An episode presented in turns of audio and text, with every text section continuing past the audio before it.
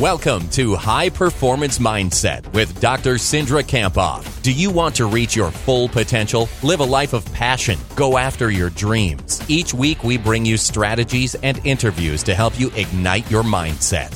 Let's bring on Cindra. Welcome to the High Performance Mindset. This is your host, Cindra Kamphoff, and thank you so much for joining me today. You know, a few weeks ago, I ran my 12th marathon the California International Marathon in Sacramento, California. And I love running and training for marathons for many reasons. I love the training because it's difficult. You know, it takes dedication and commitment to train for a marathon and actually run it. And what you put into your training is really what you get out on race day. You can't fake it. There's so many things I love about the actual race day. I love the physical and mental strength that it takes to run 26.2 miles. And as I was running this race a few weeks ago, I had an aha moment, many in fact throughout the race. But my biggest aha moment came at mile 23. My pace was spot on until then, just really consistent. And I had stayed really positive with a grateful perspective, only using empowering self talk throughout the first 23 miles. And my phrase in this marathon was, I am courageous. You're like, I just kept on thinking about how much courage it takes to run a marathon. Uh, but as I got to mile 23 with only three miles to go, the fatigue set in. My legs became stiff and more difficult to move, and the lactic acid set in.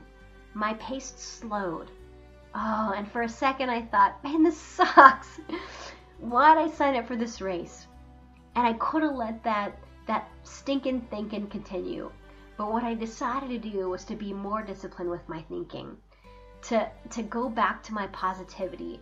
And I actually laughed out loud during the race for a few moments. And I said to myself, keep going, Cindra. Stay courageous. And that's exactly what I did. I kept pushing and moving toward the finish line. You know, my aha moment in that race was that life is so much like a marathon that it takes courage to keep moving. You know, our daily training prepares us for our race that we have in our life. But it doesn't always feel great. In fact, sometimes it sucks. You know, have you ever have you ever felt that way that you really weren't sure how to continue? The fatigue set in and you wanted to give in, but you found a way because you made the decision to keep going, to keep persisting even though your legs hurt and your body was fatigued, you kept a good attitude. And that attitude made all the difference. You decided to live courageously. You know, as Socrates said, the unexamined life is not worth living. In this marathon, I had many aha moments. But this aha moment that I described to you is that it takes courage to keep moving. And courage is the strength in times of difficulty. It's the strength in times of discomfort or pain. It's the strength in times of grief. You can't have courage without the yucky stuff that happens. Now, that was my aha moment in this race. But what have your aha moments been this year? This is a perfect time to reflect on the past year. Consider your aha moments and the progress that you have made in 2015. You know, it's easy at this time of the year to start thinking about 2016. You start setting goals for what you'd like to do in the future. But reflecting on the past is equally as important because it allows us to celebrate and reflect on what you've learned. And it allows you to pause to not only celebrate, but to reflect, to take inventory, and to think about what you've learned in the past year. And, and so, for many of us, you know, self reflection is a missing piece in our lives. We get so busy and, and frankly sometimes we're really tired. So it's really hard for us to reflect on, on what we really have learned and the progress that we've made. So today i encourage you to slow down to think about 2015 and to reflect on the past year.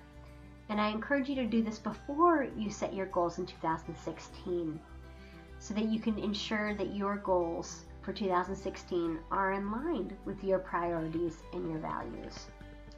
And today I'm going to provide you with five questions for you to consider 2015. And I would encourage you to write these questions down. And to, re- to reflect on them, write your answers down so that you can really have the insights that you deserve. And, and I recommend that you do this a few few days before you set goals for 2016 so you can really reflect on what happened in 2015 for you. Okay, my friends, here are the five questions. Number one, if you had to describe 15 words or 2015 in five words, what would they be? You know, as you think about this question, uh, just think about what was your re- your year really about. You know, what what are the five words or, or feelings that you lived by in 2015? What was really important to you in 2015? And that will help you answer the five words that really stand out to you about the past year. And if you have a Twitter account, I would encourage you to post those five words with the hashtag 2015 in five words. Now, my my uh, five words this year that I tweeted a few weeks ago were dreams really do come true. And I tweeted that for a few reasons. First, because um, that's what I see my my purpose in this life is to help people, you know, uh, give them the, strategies and the tools and teach them the strategies and the tools so they can really allow their dreams to come, become reality. But my dreams have really happened at a new level for this year. The podcast is one of those dreams that I had that I was able to to implement. So, you know, what are your five words this year? How would you describe 2015? The second question is what's one event, big or small, that made a, the biggest impact for you? And as you answer this question, think about what, what really happened this past year for you. What was exciting? What changed your life for the better? And I encourage you to write and reflect on that. So, what's one event, big or small, that made the biggest impact? Now, for me, I was invited to be in this competition last February called Dancing with the Stars. Now, uh, it's not the Dancing with the Stars that you might see on NBC, although it was um, it was very similar to that. But it was a dancing competition in my hometown that raised money for the American Red Cross, and I was asked to be uh, one of the people that was paired with a with a, a pro, a pro dancer. And in five weeks, just short five short weeks, I learned dubstep, which is a form of hip hop, and I danced in front of three thousand people. Now, what was amazing about this is that I had to really overcome my own fears, and I really had to get comfortable being uncomfortable. I had to push past my comfort zone. And that's the biggest event that made the largest impact in my life because of what I really learned about what I could do. And afterwards, I thought, man, if I can le- learn dubstep in five weeks in a dance in front of 3,000 people, I can do anything I put my mind to. So, what's one event, big or small, for you that made the biggest impact? Number three, what new things did you discover about yourself? As you reflect on that, think about what did you learn about yourself this year? What new knowledge did you gain about your daily performance? What new knowledge did you gain about your own psychology? What new knowledge did you gain about the impact that you could have or that you could make in this world? And number four, What's the biggest aha moment that you had this year? You know, I consider aha moment as, as a, a moment of realization, of inspiration, of new insight, a time that you really saw something differently. What was an aha moment for you this year? And what were your biggest aha moments? I had several. One was from Dancing with the Stars, another was from the marathon that I described above. And the last question is What's one thing that you would do differently and why? What would you change if you could? What would you do over? You know, we're all imperfect. And I added this last question as last to help you think about next year and where you want to go.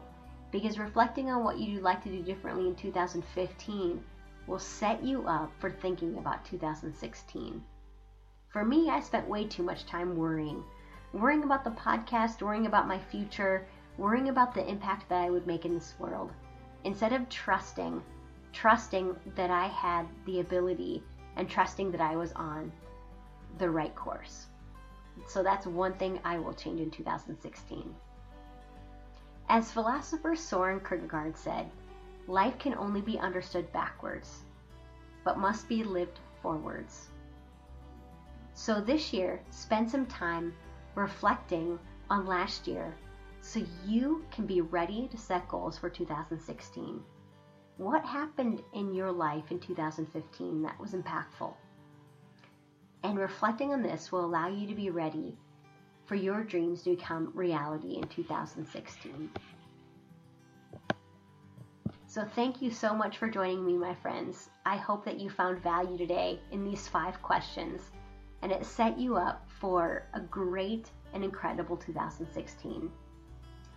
And I would love to hear from you. What questions would you like answered in this new year about mindset? What topics would you like to be see, to see covered in uh, the High Performance Mindset podcast? You can send me a tweet at mentally underscore strong. Or as always, you can connect with me via email at cindra at cindrakamphoff.com. My friends, make it an outstanding year. Have a happy new year, my friends. And this year, be mentally strong. Thank you for listening to High Performance Mindset. Are you signed up for Cindra's weekly email with free mental tools and strategies for high performance? Why the heck not? Text mentally strong, all one word, to 22828 or visit cindrakamphoff.com.